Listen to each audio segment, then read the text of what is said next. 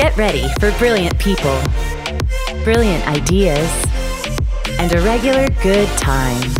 This is Brilliant Thoughts with Success People editor Tristan Almada, the show that thinks about how personalities, relationships, and communication shape business success. And now here he is, Tristan Almada. Every once in a while, I get to interview someone that blows my mind. And Jim Harter was that person for this week. Now, anyone who reads the news is always hearing about Gallup polls. They're constantly studying public opinion. And while their most prominent polls are in politics, they do a lot of research into the workplace. And Jim Harter is their chief scientist leading those studies. In fact, he's led over a thousand studies on workplace effectiveness. He's written four books about those projects. And the fourth one, that's the one we'll be talking about, it's called Well Being at Work, just came out. Jim gave me a lot to think about. Here's our conversation. Welcome back to another episode of Brilliant Thoughts with Success. And today I've got Jim Harter. Jim, welcome to the show. Thanks for having me, Tristan. Good to be with you today.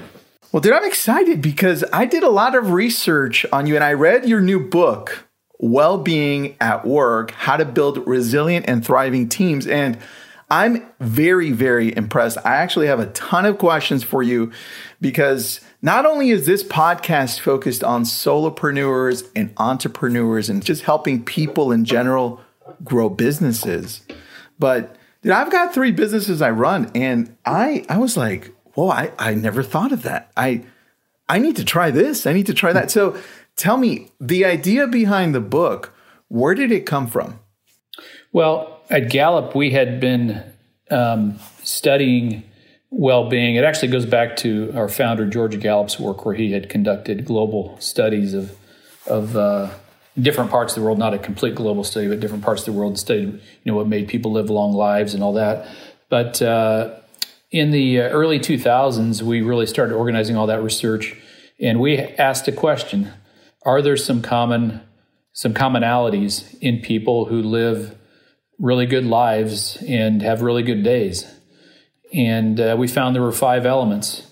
Um, we summarized that research in 2010 um, in a book called Wellbeing: The Five Essential Elements. That was directed at individuals.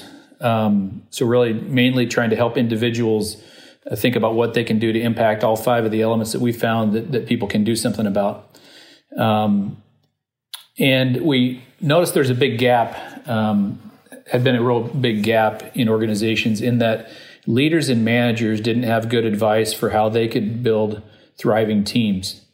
Um, and we've we also started tracking um, some consistent changes in the workplace that weren't really for the positive increases in worry and stress globally increases in anger sadness and not real good among workers you know so some, some negative characteristics in organizations that had begun are starting to become kind of systemic and so we saw a big a big gap in that leaders and managers didn't have kind of the best uh, collated science that they could apply to change their cultures. This this book was really written for leaders and managers to help them think about how they can go about changing a culture that um, builds resilient a resilient workforce where they can attract stars and, and where they can impact the kinds of outcomes that they really want to impact.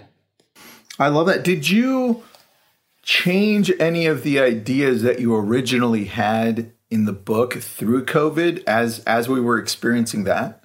We actually started outlining the book before we knew anything about COVID.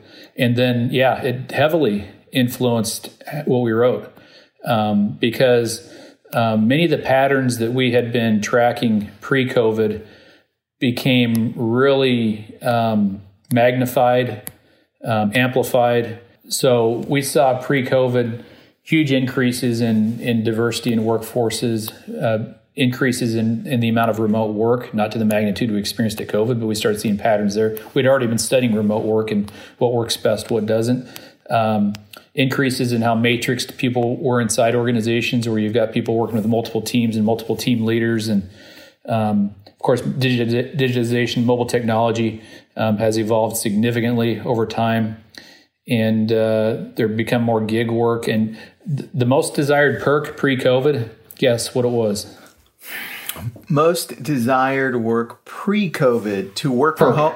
Oh, perk. To, oh, perk. Yeah. Uh, to work from home. Flex time. Yeah. Flex time. Um, only about 5% of people worked from home full time pre COVID. And that jumped up to about 48% at peak during COVID. 70% of people were working from home some of the time. And most of those, a lot of those were, were most of the time. So 70% were experiencing some type of work from home activity uh, during COVID. And, uh, That's super high. That's that's Yeah. way higher than I thought. Yeah. The the other kind of patterns we saw in the workforce um, during COVID or pardon me, pre-COVID were that the workforce was starting to expect something different from their employer. They they were looking for a job with a purpose, and we found as we've studied workplaces in different uh, recessionary times of the past that the workplaces that did the best during recessions uh, really leveraged. Uh, their purpose so they could help people see how their work connects to something bigger than just their job that that helps people get through um, tough times i think um, people were asking for development at work not just a satisfying job where work and life are separate but um, the number one reason people were changing jobs was uh, career development but unfortunately when people changed jobs they didn't change jobs with, within the same company they'd look look outside the company because they weren't seeing the developmental opportunities inside the company so development's a big one. Um, You know, we notice that a lot in in companies that are startups in Silicon Valley. Those that I talk to, they're they're hoping that these companies can grow fast enough, but if they're not, they're out. Right? They go to something else where where they feel they can grow faster. yeah, pe- people. Uh, uh, this this younger uh, generation of workers is going to they'll switch work pretty quickly and they'll look for development more quickly. They won't be as they won't uh, just hold out for tenure and you know the the past kind of uh, sy- systems we had in organizations where um, people just expect to work work up through the ranks. Um, we also another really big pattern I thought was be- before COVID hit, people were expecting their workplace to improve their overall life. They expected the- more of a blending of work and life than in the past. Um, when I grew up, work and life were kind of separate things. You know, work's over here and the rest of my life's over here. Um, but uh, that a lot, a lot of it due to technology and due to the fact that we're carrying around these phones with us every day and all the, all the time, and um, work and life are more naturally blended. But an expectation of an employer that I expect you to improve my life, not just give me a job. That was a big one. Okay, so can you expand on that part? When you're saying life, what does that include? Does that include like personal, mental, emotional, extended family type thing, like spouse, siblings, and so forth? What does that look like? Really, everything that a, that a that a person is willing to share about the rest of their life. Um, uh, we we found that the most most foundational element of well being, and arguably the most important, um, all things being equal, is your career because it touches so many other parts of your life. It, it impacts your social life, it impacts your finances, it impacts your health, it impacts your standing in your community and how you get involved in your community. But the uh, those th- those five I just listed: your career well-being, your social well-being, your financial well-being, your physical well-being, and your community well-being are the five we found that uh, are generalizable across the world in terms of you know people's ability to impact them and and their importance. Were those the five essential elements from that different Yeah. book? Can, Yeah. can you please repeat those just in case our bet. audience wants those? Yeah, I'll give you the five and just a one sentence definition of each. So, career well being is liking what you do every day. Social well being is having meaningful friendships. Financial well being is, is managing your money well. Physical well being is having enough energy to get things done. And uh, community well being is liking where you live. Now, there's obviously a lot more depth in each of those, but that's the, if you're going to pull one thing away from each of those, that'd be the main takeaway. Jim, now I have to read that book, man. now I have to go and order it right now and read it. Okay, so Well, we summarize them in the in the new one too, so it's Okay, There's good. a lot, a lot of them. A lot, there's some overlap. there was there was one section in the book towards the end. I don't remember what page it was. I just wrote it down in my notes because I thought, wow, this is this is a, a really powerful sentence. I'm going to read it to you, and then you tell me what what the intent of it was, and it says your organization's best potential to create a net thriving culture starts when you master the elements of well-being most closely linked to work. This is because the work itself is a bridge to trust. And I thought that engulfed a big piece of the, the book in this one sentence. Uh, so yeah, yeah. tell me about that. Yeah, getting the order right is really important.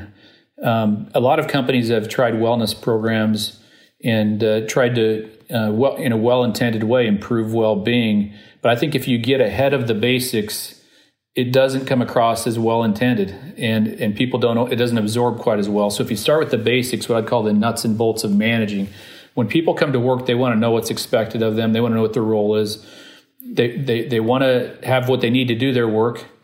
Um, they, they want to have a chance to do what they do best. So to do that, you've got to get to know something about their strengths and help them use their strengths every day. When they do something well, they want to be recognized for it. Um, they uh, they want to feel cared about. They, they want somebody who who cares about them, who knows them as an individual, and you know so much of what happens with employee engagement, for instance, and and well being uh, is very individual and situational. And managers are in the only position in the organization that can really know those individuals and situations. And that's why they're so important conduits to, to getting this right. But when you get those basic elements right, you give people a chance to develop, you connect their work to a bigger purpose. What you're doing is you're starting to meet the expectations that workers have when they join your organization, and they, they see that there's there's the trade off they expected, and, and you start building trust. When you start building trust inside an organization, people don't second guess leadership and what they're trying to get done. They're more likely to listen to the strategies of leadership. They're more likely to um, to co- cooperate with their coworkers. They're more likely to cooperate across teams, which is really important. A lot of times in organizations, teams get siloed, and uh, and the managers, you know, kind of develop an us versus them mentality instead of we're all in this together and here's why that so it goes a long ways when you get those basics right. And then people people start listening to and paying attention to everything you're trying to get done from a well-being perspective. Um, whether, whether you have policies programs perks whatever you have available your benefits um, all that stuff gets gets absorbed in a very different way if uh, people get their basic needs met. I love that and I, I liked one piece that you said there. I mean everything was great jim but there was one thing that stood out because it was at the very beginning you said uh, of that talk when people come to work, they want to know what they need to do, like what's expected of me. And I think that's where a lot of the newer companies they, they miss that. And then they wonder why they're failing so bad. Are they hiring bad? Did they hire the wrong people? What are they doing? I think that's a that's a big key. And then you also mentioned that the manager is, is such a strong key person to keeping the organization together. And I agree because as I've seen these massive companies grow that I help or, or that I'm just part of, sometimes the person that started it was that person. I was the person that was making mm-hmm. you feel good and saying, Hey, how's your family? And then it's gone. And they're like, what? What what happened? Right? There's a there's a loss there. How do we go about being able to hire at the right time? Do you know? Have you have you delved into that? To be able to capture that person to replace you that that hey like uh, i'm the chief happiness person the chief culture person. That person that then disappears when the ceo who created the company is no longer there for that. Mm-hmm. when is it that we hire that person? How do we know? How do we know they're the right person how do we know they're the right person and how do we know when we're supposed to do that? Because i think that the ceos try to move so fast because they're the visionaries right? They're the ones that are created and just say hey go here go there go there. And it becomes a challenge right? Because they're no longer there to, to say hey jim how's your family? How are you doing? Oh because there's a distance as, as the organization grows right? Yeah yeah there's a loss there. Yeah. how, how do we know when to hire that person? So that doesn't happen to us well, I think it comes down to knowing um, how to go about having a strategy for how you hire managers uh, in the first place. So it's not just that person; it's it's how the messages of the CEO get. Uh, you could use the word cascaded, but get get messaged throughout the organization and, and accepted throughout the organization, and um, whether uh, people deeper into the organization as it grows feel there's some authenticity and some so leaders can send messages about here's what we value But if the managers aren't endorsing that and saying, here's how this fits into our work, um, and if there's not trust in leadership at a local level, then um, all those values just kind of go on deaf ears. We, we did a, a review of um, over 100 companies and their value statements, and they came out very similar. Um, but um, a pretty small percentage of people said that they really they really believed in the organization's values.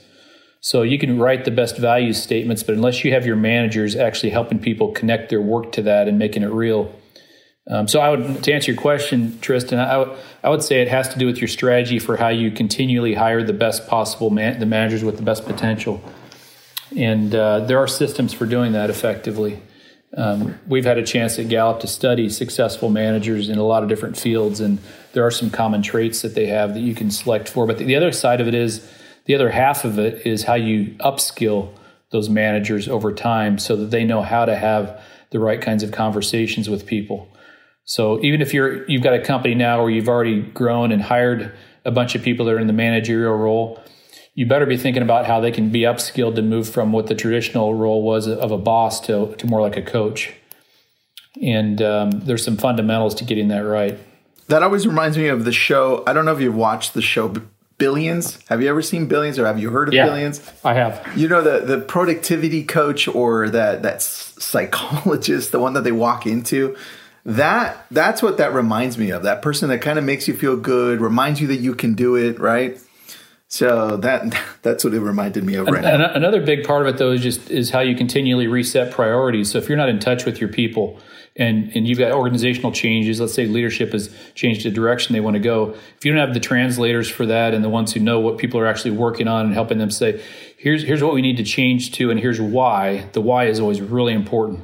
Um, so they know so that expectations thing that, that you mentioned um, only about only about half of people globally clearly know what's expected of them in their work so there's a there's a big gap right there in a lot of organizations. Just getting that right and making sure that the translation happens appropriately. When people know what what they're supposed to do and know why, and actually have some involvement in setting their own goals, you've gone a long ways. Yeah, that's very true. Which which kind of then reminds me of the part of your book that talks about building a, a culture and and what was it? Net thriving. Can you talk a little bit about that? Because I thought that was that to me that's the very first time I've ever heard of it. So can you go over that, please? Yeah.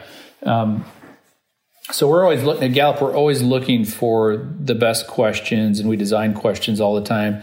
We're always looking for the ones that capture the most information in the simplest way, where anybody in the world could answer the question. And we found a two-part question that gives us a really good metric uh, and it came from a researcher named Hadley Cantril at Princeton. Um, he used to partner with George Gallup, our founder, back in the this is back in the '60s, so quite a while ago. But we've asked this all over the world, um, literally 160 plus countries, and it, and it works. And we ask people to imagine a ladder with steps from zero at the bottom to 10 at the top, where zero represents the worst possible life and 10 represents the best possible life, and everybody can respond to where they're at on that ladder. Um, and that's that's part of what we think of as the reflective self or the, the remembering self where you take a step back and say here's where i'm at right now in my life. And then the follow-up question really important is where do you think you'll be five years from now? So that's a measure of hope. So you combine those two together seven plus on the present eight plus on the future and you've got what we call thriving. And that's linked to a lot of really uh, positive life outcomes better health um, less less daily worry and stress and um, now that doesn't tell you what to do, but it gives you a good a good overall macro level metric of the people in your organization where they're at, and then you can bring in some diagnostics around the five elements we talked about earlier to to improve on on that. But um, one of the things we learned in this uh, exploration for for this book was that we've known a lot about employee engagement over the years and how it predicts all kinds of outcomes. And we listed off just a little bit ago, Tristan, some of the elements that go into that, you know, clear expectations, recognition, getting people in the right role and all that. But uh, engagement's not enough anymore. Um, you could be engaged, but not thriving in your overall life, and you still have a high probability of burnout because the rest of your life isn't aligned with um, what you're trying to get done at work. So you've got kind of some barriers. You could think of burnout as kind of the opposite of flow. we've all experienced flow at one time or another where we really feel like we're absorbed in our work, where you know that time goes quickly. Um, Mihaly Csikszentmihalyi spent his whole has spent his whole career studying that pretty much. But flow and burnout, um, while they appear as opposites, um, they have one thing in common: high challenge. They're both high challenge states. Burnout, you've got things getting in the way of what you're trying to get done, and uh, flow, you don't. You're doing what you do best. And so the rest of our life impacts all that. I like that, man, because I, I actually asked Jim Kwik this question a couple of uh, weeks ago. Jim Kwik wrote the book Limitless. And I said, dude, what do you think of burnout? He goes, look, that, that just means that you're not focusing enough on your passion. And you said the exact same thing. Like you're letting everything else get in the way. Yeah. Yeah. Very true. Very, very good answer. So when it comes down to to this net thriving, how how can we do these these things individually? If if we're just like a one person shop or a very small business anything we can do to put these things in place so we can thrive? The first thing i think is to think about your own well-being. You've got to get your own well-being right because that'll that'll make it authentic for the other people around you. So um, one one thing and this um, this is probably more so for as organizations grow and they start providing resources for people to improve their well-being. But make sure that what you're trying to do for your employees maps back to those five fundamental elements as, as kind of an organizing structure. The reason I think that's so important is that people need to know why the different things you're doing for them exist. And if you've got an organizing structure, it helps a lot um, in that kind of process. Um, so I, I, would definitely use those five as a way to kind of organize what you're doing in your organization and, and how people are working together to, to do various things. You know, even you can take financial well-being. That seems like it might seem like an odd one that um, you're paying people, but you're supposed to help them manage their finance. We can provide resources for them to do that. You can also people learn a lot through peer uh, groups. If you got any group of uh, employees, no matter what size, they can share ideas. People learn from peers. They're, they're going to learn from peers much more than somebody who they think might make a lot more money than them or just be in a different kind of situation than them. So I think that um, facilitating peer groups works a lot. It's it's got I mentioned work on your own well being, but well being um, has to start at the CEO's office in terms of not only saying this is important to us, but importantly why it's important. And I would say there are two really important whys that people need to know about what you're doing uh, with with well being, and, and one is um, we're in, we're involved in this for our organization because it makes makes us more resilient. It makes us more creative. It makes us uh, higher higher performing. That's that's a very transparent answer. The other is you've got a better, better chance of attracting future stars to your organization because you've got a reputation. Your culture become begins to get a reputation. What happens inside organizations right now goes outside very quickly. So I think uh, that reputational part of it is important. And as I mentioned earlier, the new workforce is asking for that. So it's kind of a requirement. No, it's very true. I was just talking to somebody this morning about really being that company that attracts talent. And I think we forget that. We're always trying to chase it. But if you work on these things, because I, I, wrote these down like career well being, social well being, financial, physical, community well being, if you actively work on these and continually see how you can better your company with these, you're, you're going to start attracting some serious talent, right?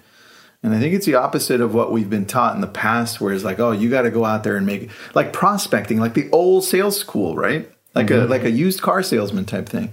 So I love your approach, man. There, you you also mentioned the highest priority engagement items, and I, I have them here I wrote them out. They were my expectations, my strengths, my developments, my opinions, my mission of pur- my mission or purpose. Can you go over those and and why they're so important? Sure. Um, my expectations is so important. Uh, kind of related to some of the things we were just talking about. Um, people when they join a, an organization, they want to know what their role is. And uh, when people come to work and they're confused about what they're supposed to do, it's not good. That's the most foundational one. You you could have great relationships in the workplace, and they become gripe sessions if people are confused about what they're supposed to do. And one of the kind of uh, things under the hood on that one is that's really really easy, kind of low hanging fruit, is involve people in setting their own goals. Um, if you involve them in setting their goals, uh, expectations become clearer to them. There's more ownership and there's more context. So people know their jobs and they, they bring new information from their experiences at work that you may know, not know anything about. And they'll, they'll be, in many cases, people set higher goals than you would ever set for them if you give them that option.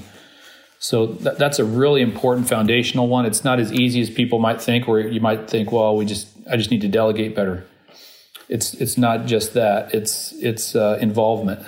It's delegate what? Sometimes they don't even know what to delegate. It's like what yeah. is it? What is it? It's like itemize right. the duties and tasks. And i love your idea which is look when you when you found somebody and they're coming in and you have a base right? Then say hey let's let's work on this together now. How do we expand this and expand your role? Because i, I may not know some of these things that you know. They might be closer to the customers than you are Dude, I, I love that one a lot. So what about my strengths? What does that what does that look like? Well, it starts with identifying an individual's strengths, and it's it's uh, it's a different way of approaching management from the traditional. We're going to help shore up your weaknesses and make you well rounded. Um, you start off by knowing that each each one of us have innate uh, abilities that are different.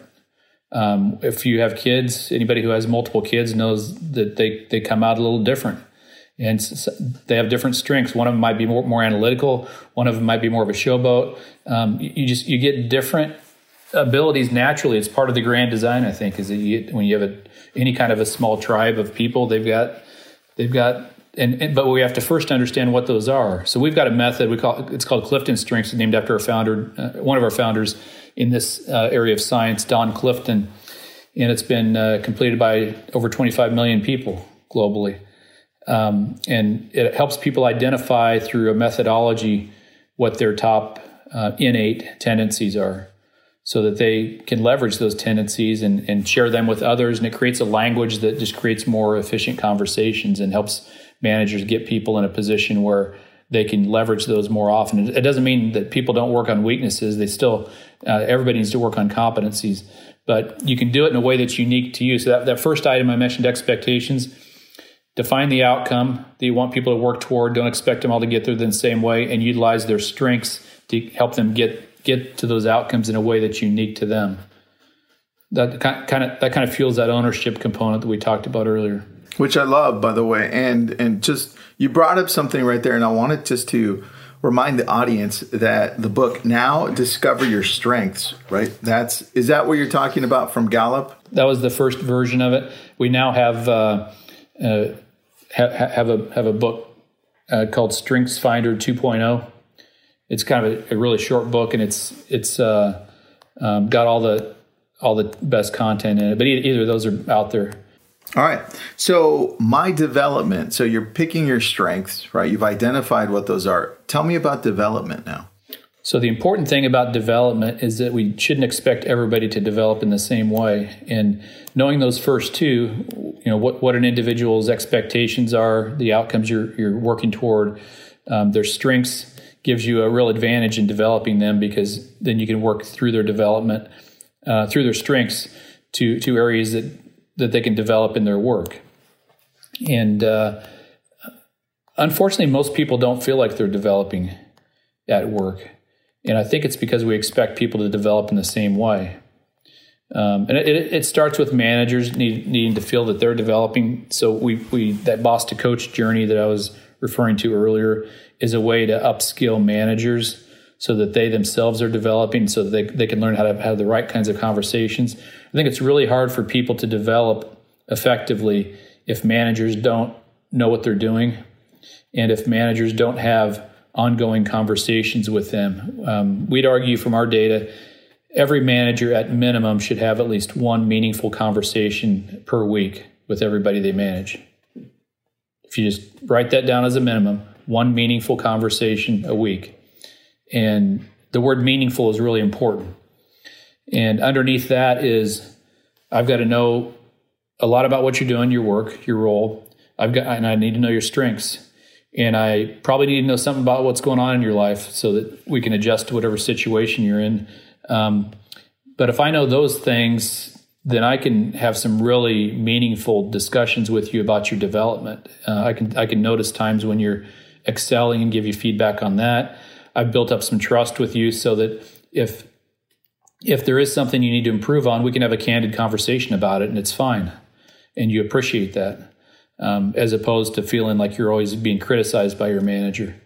Um, Tristan, we asked uh, um, we asked people in one of our studies to relive the previous their previous workday, and we asked them. Uh, well, first we measured how engaged they were in their work and knew something about how well they're developing, but we also asked them uh, how much of their time they, they were they had spent um, doing what they do best, and then also how much time they spent um, doing what they don't do best, uh, using their weaknesses.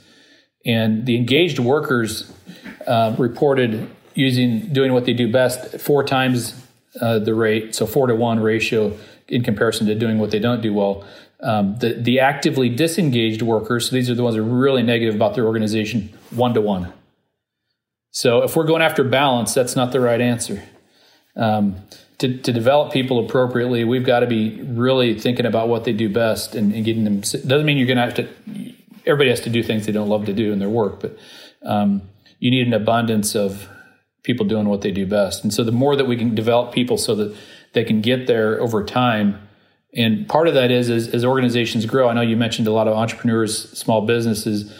Um, as your organizations grow over time, you're going to find that people can can continually do more of what they do best and and hand off things they don't do best that other people love to do that they don't love to do. And so the more you can evolve people that way as your organization grows, so that so that that, that actually happened in, in, in my career, where uh, as I continued to progress, I was able to to uh, really learn more about what comes easy to me, what comes natural, what challenges me, what gets me interested, and uh, some of the things that seemed like a burden to me, other people love to do. So I think that's the way it ought to work as, as organizations grow. Dude, that makes a lot of sense. When you said the one to one for those people that aren't happy at the organization, that the, the very first thing I thought of was burnout. Yeah. Right? That that makes so much sense. That's what burnout looks like. Dude, very good. Four four to one. That I, I prefer that. That is so much better. It's not a balancing act. That's so true. That's so true. All right. So, what about my opinions? Tell me about that because that's right after my development. Yeah, listening to people is so important, and it's often overlooked in, in management, where we again think that, that our job is to delegate all the time, and our and that, that's our main responsibility. But um, the best managers are really good listeners uh, and they sit down with people and get their perspective. It doesn't mean that their perspective is always going to be used every time, but at least they'll know why because you have a chance to explain that. Um, it also relates to a sense of uh, control, which has health outcomes. People need to come to work and feel like they have some autonomy and have some influence and some con- some self control and, and, opinions counting goes a long ways in that department. Um, we listed off a number of studies in in that book um, that we cite. Some of the Whitehall studies that looked at some of the outcomes of where people didn't feel like they had autonomy and it can have some really devastating health outcomes on people. So these these these elements of well being are blended. Um, they're they're interdependent, I would say, and uh, that's that's a really important one. It's it's one that um, uh, it's one of the uh, most difficult ones for people to get right, but uh, getting it right doesn't require a whole lot, if that makes any sense at all. Um, people naturally get it wrong because they think they should delegate, but you can get it right just by sitting down with people and getting their perspective. That's not very hard. You know, dude, I thought that out of all of them, I mean, they're all great and important, all right. But right now, I think that one just seemed to be so pertinent with with the atmosphere that we live in. Everybody's giving their opinions, and everybody kind of wants to force their opinion on on you. And if you don't agree, well, you know, see you later, right? There's a mm. there's a problem. And I love that you said this where you just just shut up and listen, right? because I think that's yeah. that's the key to this. As you want to grow your company and you sit down and you talk to these individuals that are working with you, you can better help them if you understand them. and you get their opinions and they're, they're valued, right? One of the, one of the things, Tristan, that gets that's toxic is disrespect, and it's hard to know what that means unless we really listen to people. Um, and on the, the high end of it, respect. It's, it'd be hard to respect somebody really if if you if they don't feel like you're listening to them at all. Um, so that's kind of underneath that too. I love that, man. You mentioned that you did a study on it uh, when you were seeking employment input. I wrote this down. Um, empower your employees; they'll live longer. You, you mentioned the White Whitehall studies, mm-hmm. and I loved reading that study. Do you, by any chance, remember that study well, so you could tell tell us about it, or or no? Yeah, well, they uh, so um, Michael Marmot was one of the co-authors of the study, and they um, they studied civil workers in Europe, and they tracked them longitudinally, and they not only tracked their health outcomes like new incidence of coronary heart disease and other outcomes, but they they also measured their perceptions of their work. It's called justice at work, which is a sort of a measure of. It's very similar to what we refer to as employee engagement, but um, there's a big element of self control um, that they studied in autonomy. And the people that had more of that just lived longer and had much uh, longitudinally had had much lower rates of of negative health outcomes. And it makes a lot of sense if you if you kind of were able to just write down how you felt every day at work uh, and kept track of that over time. I think that you would you would notice that you're feeling something inside physiologically when when you don't feel like you have self control at work and when you when you don't feel autonomy. And opinions counting goes a long ways in helping people feel like they have um, some self control when they come to work. We we actually did another study um, that kind of helps to explain why those findings exist, where we tr- we track people in the moment, and we asked them before we conducted this study. We measured their opinions counting and their engagement, and uh, we found that in the moment, um, people that said they felt stress actually had uh, more of the um, physiologically had more more of the stress hormone cortisol, um, which we measured through saliva samples. So we actually asked people questions in the moment, captured their saliva, and associated those things together. But people that were more engaged um, uh, had had less of the stress hormone cortisol as they're anticipating work in the morning so if you think about those days accumulating like that, the other interesting thing to me is the people that had high interest in the moment had lower levels of cortisol. So you need moments with high interest and it doesn't mean you have the absence of stress completely because sometimes stress can help us get things done, but you don't want too much stress. And right now, um, our tracking of, of, the global data, particularly here in the U.S. and Canada, uh, stress is uh, is much too high. Even though engagement is higher here stress is too. So we love our jobs, but we're stressing ourselves out because we don't have all these other elements aligned. Dude, the one to one thing, I'm not going to forget that. The one to that's insane. And and you know, you mentioned something really in between there, and it reminded me of you guys. You guys should start for this book. You should start like a, a work journal, and it, it should have like these items right here like my expectations, strengths, development, opinions, and then the last one, the purpose. Like I, I would love to just jump in if I'm part of an organization, be like, okay, well, how, how am I feeling today? My expectations met, or I think that's that's awesome. All right, so tell me about my mission or purpose. Tell me about that. This is one that was particularly important as we tracked. We did a big study where we looked at past recessions and uh, about studied about 62,000 business units and uh, compared them to, to non recessionary times. And feeling connected to your mission or purpose or uh, of the organization uh, made people more resilient, made businesses better during tough times, um, especially, but all the time, but particularly during during tough times. I think people need to see how their work connects to something big as they're going through struggles, or else it's easy to just think about your work as tasks, and it's more easy to get stressed out and um, that one I, I, like to think of as um, they're all kind of elements of human nature. Um, we've if you go back as far back as you want to go, and whatever your theory is of how long humans have been around, we started off in small groups, um, and we had to have some something in common to be together. And uh, you know whether we're chasing something or whether um, there, there's something else bigger going on, but we've got. Uh, something inside us that wants to be a part of something bigger. And almost everybody has something, whether it's a sports team or whether it's church or, or, um, but why can't it be at work? Why can't your workplace be a big, one of your big purposes in life that you're trying to, um, you're trying to get done to, to make uh, the people around you better in one way or another. So I think it starts with an organization having a really clear uh, mission or purpose um, that you can remember off the top of your head. Gallup's is to provide analytics and advice that improve the world one person and one organization at a time. Um, I can attach all my work to that and uh, and connect to. I think every organization can have a, a mission or purpose like that. And when it, the key to good management then is helping people see how their work does that, no matter what their job is. How does your work contribute to that bigger picture? Dude, that's that's key right there because there that's key right there because there was one section in the book that I'm just going to read it out. It said, I wrote this down.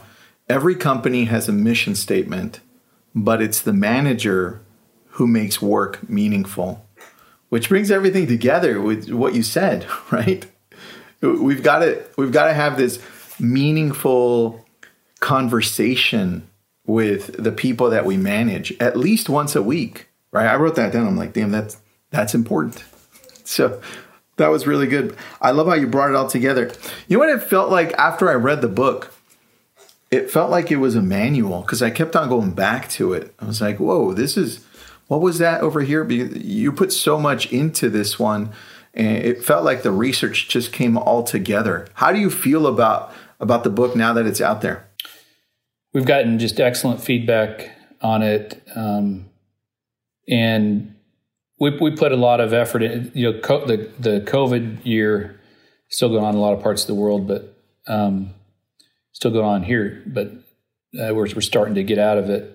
But that that whole 2020, as I look back on it, it felt like a blur. But we put we put so much um, research into this book. But our, our goal was to summarize it in a way that was accessible to any manager or leader, um, and and pull away some action points from what's been done. So we did we did a lot of work looking not only at our Gallup databases, but also looking at the academic literature that's been published on each of these topics that we're talking about uh, to, to pull out here's what you can reliably do and that you can rely on to actually have a, real, a real impact according to the science that we've seen. So um, we put a lot of effort into it. We, we wrote a book uh, just a couple years ago called "It's the Manager" that was even more of a manual. So that's more of a man, more of a, a manual for managers and moving on that boss to coach journey. This one kind of builds on top of that, saying we got to take it a step further. Um, in that journey, we can we've got some tidbits to help organizational leaders and managers based on the science um, take it to the next level and impact people's overall lives. So that was our goal. That happened with this one because there was something you said at the very beginning that I wrote down. You said work and life is more connected to work than ever before. And man, that's that is so true. Besides these devices, which you brought up being one of the reasons for mm-hmm. that, why do you think why do you think we're there? And I think it's only just going to become even more and more true in the next few years.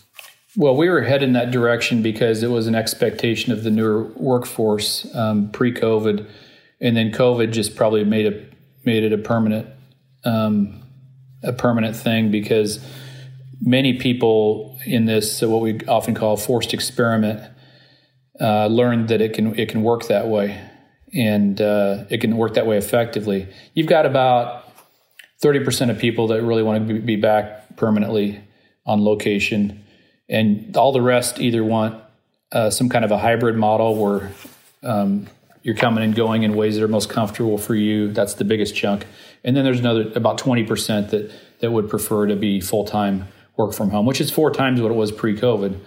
But I think people learned a lot on both sides. There's a group of people that learned I've got to be in the office to get my work done, and there's a group, there's a big group of people that learned that the, the flex time thing they're asking for before really does can and does work if you do it right. But what that does, Tristan, I think, is it puts even more pressure on how we manage people and how we coach them. Um, it's hard to boss people when they're in that kind of environment because uh, the people with the boss mentality need to see what people are, you know, they need to have people visible to them all the time, so they know they're actually working. But if you if you uh, get people in the right jobs and you uh, you know that people really do want to make a difference in their work, um, if you're hiring the right people and have a system in place for that, um, the hybrid kind of model can be very effective because it it it it meets one of the basic uh, needs we talked about earlier of autonomy. Most of what we see connects to engagement and well-being has a lot to do with autonomy and people, you know, being able to do things their own way.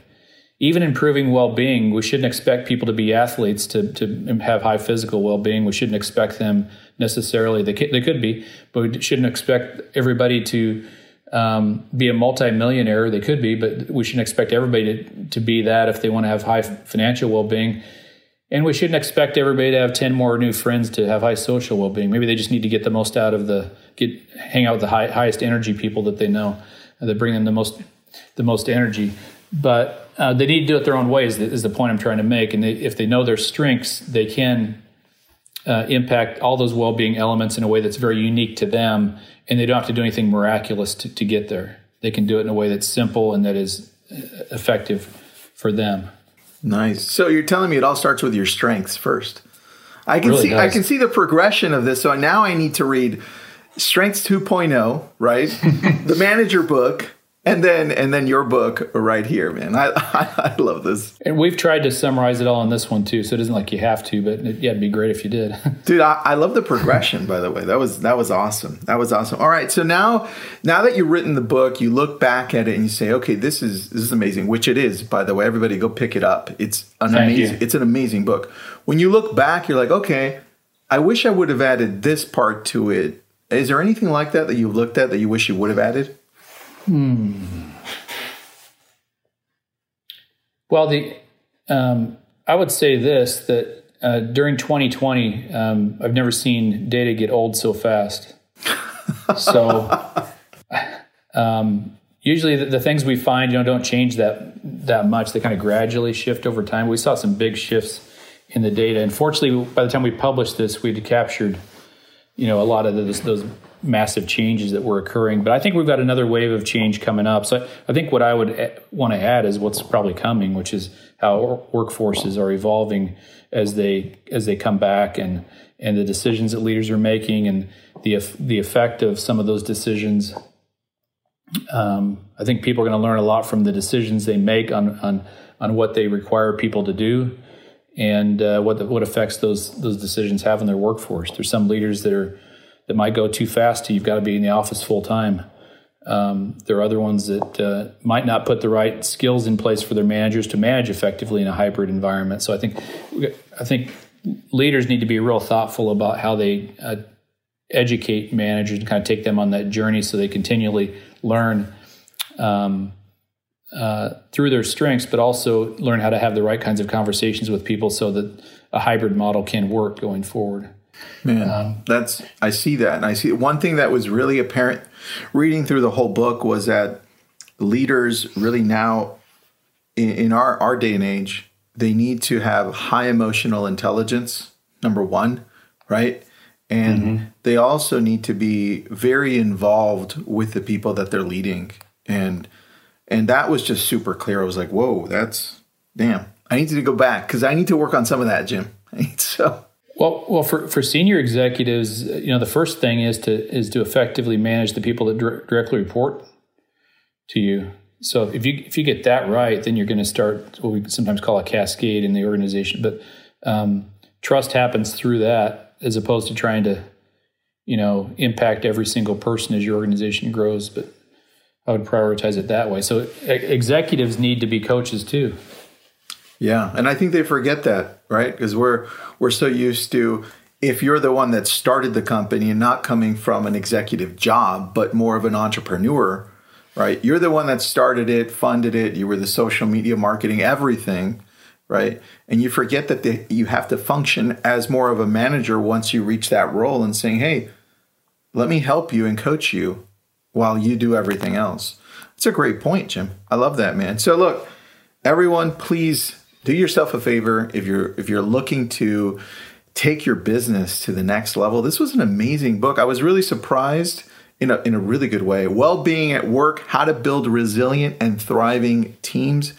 Pick it up. If you're not going to read it, get the Audible and follow Jim Harter on social media. Jim, anything you want to add here in closing, my friend? I really appreciate you having me on, Tristan. Um, and uh, um, we're open to anybody wants to get a hold of us or learn more about Gallup. Just go to gallup.com. Um, we, we share all of our latest research out there. Research not not just the reports, but article, really short articles that people can pick up and read quickly. And uh, I'm on I'm on LinkedIn if anybody wants to contact me there. I'll be reaching out and to you more, Jim. Great, thanks, Tristan. Appreciate it. Thank you. Those are all the brilliant thoughts that we have for you today. If you like what you're hearing, drop us a review or just tell your friends. This has been a Success Podcast. Head to success.com slash podcast to hear more just like it.